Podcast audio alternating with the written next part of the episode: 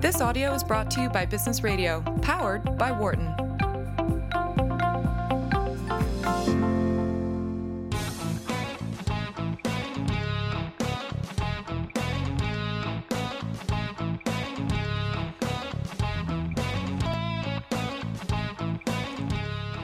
Welcome back. This is Katherine Klein on Dollars and Change. And I'm Sherryl Kuhlman.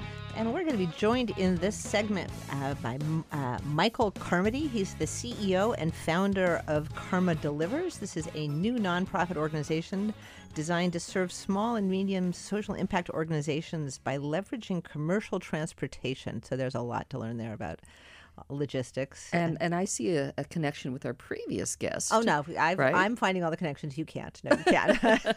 because it really is about how do you get things from one place Right. to another. Yeah, yeah. Efficiently, safely, with accountability. Right, right. And where Marjo was in the last segment was all very interested in the payment of money. I think Michael will tell us he's interested, I think, in the movement of physical objects, not necessarily money. So without further ado, uh, Michael Carmody, welcome to the program.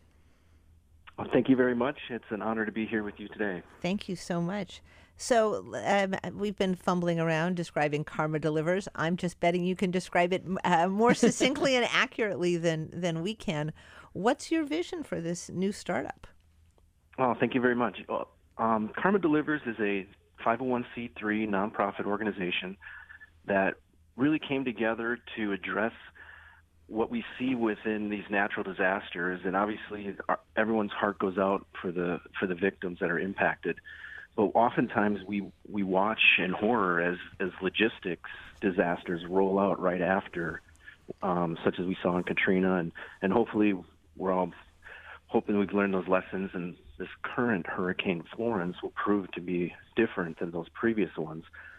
But what we've seen at Karma Delivers is there's n- there's no real central player for coordinating the movement of goods across the entire impact zone across different players.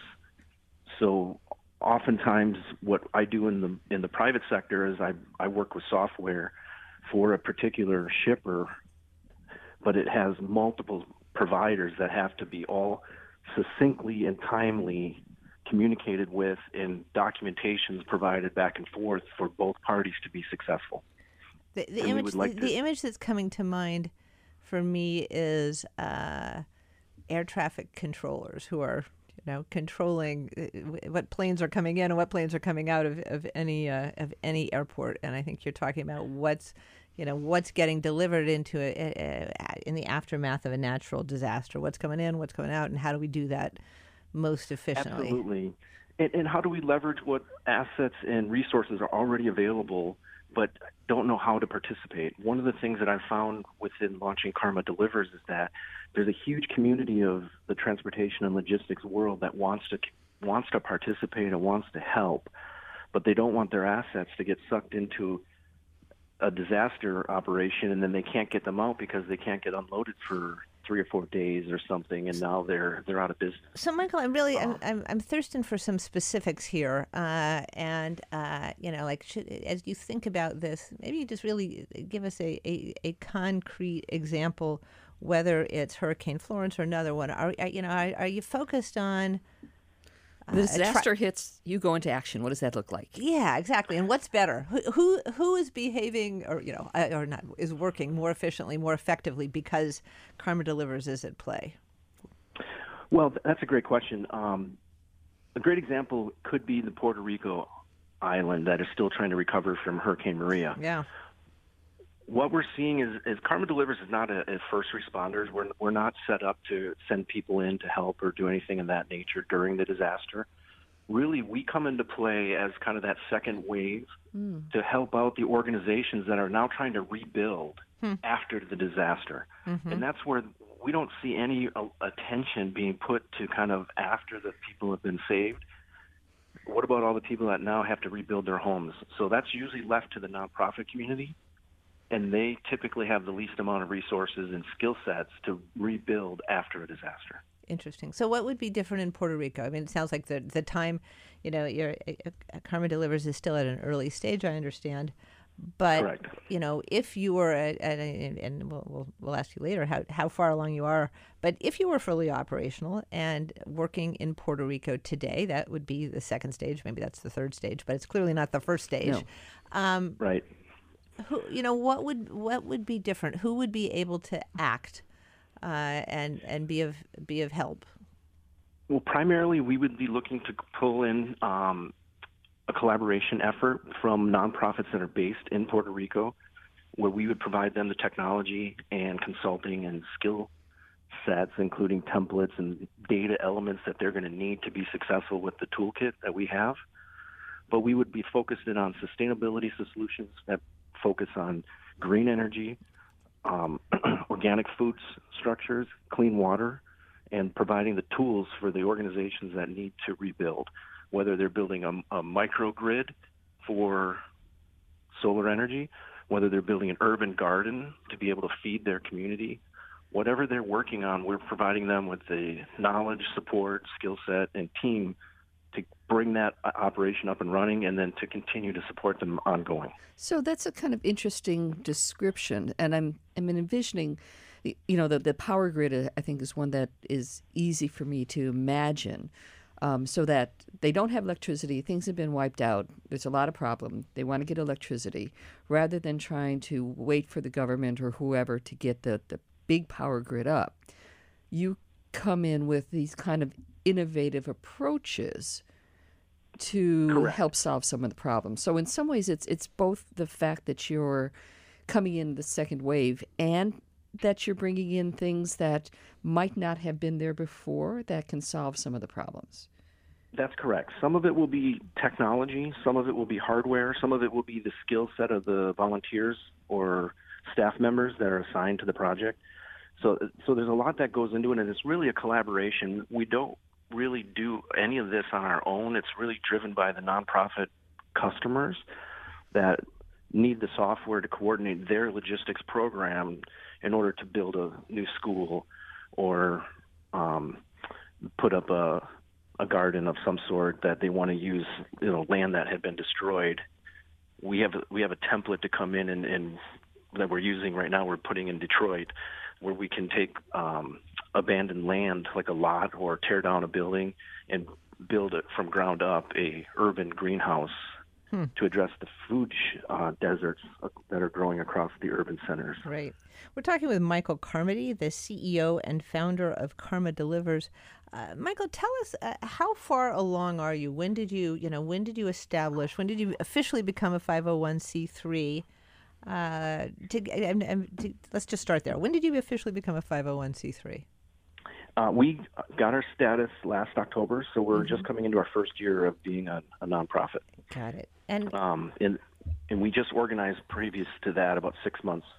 ah, Um, uh-huh. We came we came up through the um, nonprofit incubator called the Power of Purpose, and they're an organization that has a goal to launch 10,000 nonprofit organizations. interesting. Interesting. And I happen to be friends with the family that launched that organization, so I've been following along with them for about six or eight years. Mm-hmm. and and it was really just a, um, a connection I made with um, a, a lady named Lucy Gengilis from Paris, France, who happened to work for the World Health Organization. So she was telling me about how the logistics work across the NGO community globally. And I started talking about the things that I'm doing with my private sector clients, and we were like, boy, we should really make a nonprofit that supports this NGO community with logistics software. Right. So tell us a little bit more about the the business, the, the for-profit angle, um, because I'm interested in understanding what that is, and then how and and and understanding how you see this applying in natural disasters. So you also, it, it, it sounds like you're also doing for-profit consulting. What's that look like? What's that? What's your focus there? Okay, um, so I've I've been a software consultant for enterprise clients, which are essentially large clients with multiple sites, multiple countries, multiple products. Um, so there's very large software packages out there that are, are cloud-based, software as a service, where you can subscribe, go into that software, configure it for your business operational needs, whether it's a process flow, let's say in your cross dock, or whether it's an inventory planning or even in inventory replenishment process inside your warehouse. Mm-hmm. So, I'm my specialty is transportation, and I'm I'm now work for Invista, which is a software consulting firm Mm-hmm. during the day, and then I do not I do the Karma delivers at night. Got it. Got it. Yeah. Yeah. So, uh, fascinating journey, and you know, I think one that resonates with um, you know, lots of our our listeners, lots of our uh, you know our, our students who are interested and you know who are who have a strong commitment to purpose and are, and are trying to figure out how do they use their their business skills and their business strategies to for to fulfill a larger social purpose. What's been surprising to you as this journey? You you know you described uh, um, the incubator, the nonprofit incubator that you were part of, uh, and watching that from the sidelines. You've been part of it, and thinking about this. What's been surprising to you? What's taken longer than you expected, or has been harder, for example? Um, it's really the connecting to the donor community that's been a little bit harder for me. Um, I, I'm very familiar and comfortable with competitive proposals and going out and, and finding business. Um, within the donor community, there's there's a lot of interest, but there's also reluctance, from what I can tell, that uh, putting money out into organizations that are unproven or untested or too new and nobody really knows yet. I don't know the exact reasons, but I believe or I'm feeling that there's this sense of um, that there's a lot of fraud in the nonprofit industry, or maybe not fraud, but not clean and clear understanding of who they're working with. And I guess it's it's been a lot more selling of me and my background than I had anticipated within the donor community. Yeah, that doesn't surprise me. It's it's very difficult, um, and having worked in, in nonprofits and applied for more grants than I'd like to to think about, donors are often very cautious about um, new approaches in in nonprofits in a way that they're often not in for profits in business. You know, they're very interesting, right? yeah, because I think that there's a, a real sense often, and I've had donors say this, there's a real sense that in the for profit, you can get a pretty good sense about whether the product's going to work. People either buy it or they don't, they use it or they don't. And that becomes pretty obvious. It's harder sometimes in, in nonprofits to know, uh, to, to really get the, the data and the information that help you to know whether people are, whether you're being really useful, whether you're serving a need that hasn't been met. So I think there's often that cautious about sort of saying, bring me something a little bit more proven, and then then I'll be willing to to go on to Right. it. Also occurs to me that there's a mindset in the, you know, with with our investments, with our financial investments, not not investments in the the, the real sense, not you know like investing in a nonprofit and not not not a donation. Um, you know, there's such a language and a mindset about risk, and we Yeah. understand. You know. In the venture capital world, it's well understood that you know the vast majority of investments are going to fail, fail. and we're and if we're lucky, we're going to have you know one great you know, Unicorn. one great unicorn, one great Yep. success, and we don't have that mindset, you know. And I, and it, as as you describe these challenges, Michael, it sort of occurs to me that there's this, there must be, uh, we like to refer to it an in, inverted U, uh, an inverted U when it comes to sort of time and maturity of the nonprofit. Too early, you know, eh, really hard to get uh, donations. Established and in, uh, but still innovative and still new. You know, a sweet spot. Yeah, You yeah. get too old, you know, like you've been around for forever. Do we really, you know, you, like what's new? Yeah. And and, and no, I want to do something more interesting. So yeah, so you're in a, you're in a tough part of the of of the the curve to to uh, to gain traction. Yep, and that's um, it's challenging, but it's also kind of exciting um, at the same time. I've got plenty of interest from nonprofit organizations. Uh, I'm working with the group um, Community Rehab Project out of upstate New York. They support uh, an operation in Haiti for orphans and handicap, and they've got all these donated wheelchairs and walkers, and they just can't get them to Haiti without you know. They can, but it's very costly and Right. expensive to just go and ship it themselves. Okay, so that's good. How are you going to help them? So I'm working with some transportation and logistics partners to be able to find a partner that'd be willing to do that move for them as a donation, or at least parts of it as a donation. Maybe I can get the customs clearance documents as a donation. Maybe I can get the pickup as a donation, but I, we still have to pay for the ocean service, for example.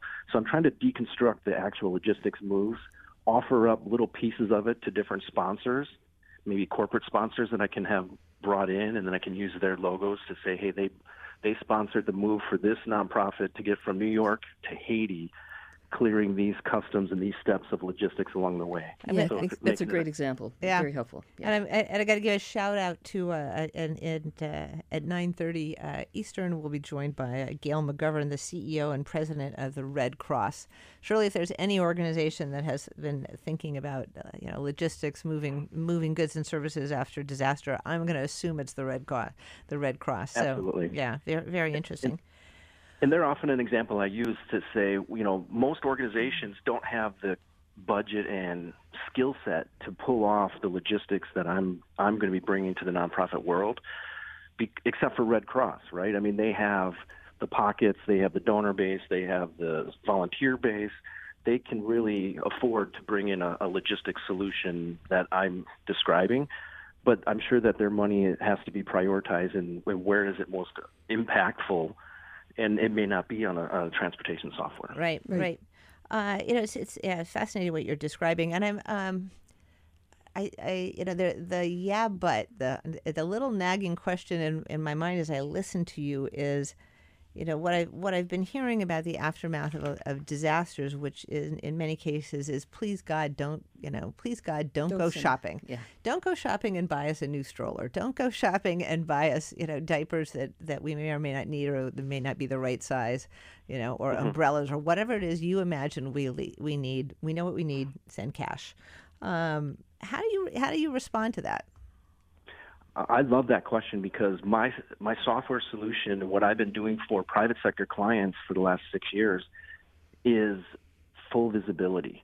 My so, the software I give can provide anybody that's participating, whether they're the shipper, whether they're the receiver, whether they're a third party that just wants to watch and make sure that the goods are moving, all can have visibility in near real time to where the truck is, proof of delivery, um, digital settlement, so you can pay the carriers with um, cryptocurrencies, so that you can m- put this solution in any country in any currency, and it's just a matter of then having full accountability and visibility to the transactions. Right, right. Right? So so Red Cross does not have that today. so Michael, as we come to the end of this segment, what's uh, talk to us about your your goals for the next year of Karma Delivers. It's early stage. What do you hope to have you know to accomplish in the next year? Um, you know, one one or one or two things that are just like, yeah, if if this is going to have the impact we want, we need to be sure of what. for sure it's going to be i need to have my proof of concept built so i can show a mobile app and a tms platform to potential nonprofits that would want to subscribe to this software. I have to build it. I have to have that probably the next three to six months and then i would say the following six months would be getting those first adopters proof, getting those proof cases the use cases where the software is working we've measured the impact we have all of the indicators to show how many people were were benefited what was the cost to benefit, and then who were the participants in the network that made it all happen. Got it. Interesting. Well, we wish you a, a great success with that and good luck. We'll be, we'll be, we'll be listening and, and watching to hear, hear about uh, what Karma Delivers achieves. So thanks so much for being with us. Uh, Thank you for the time today. It's been a real honor. Thank you.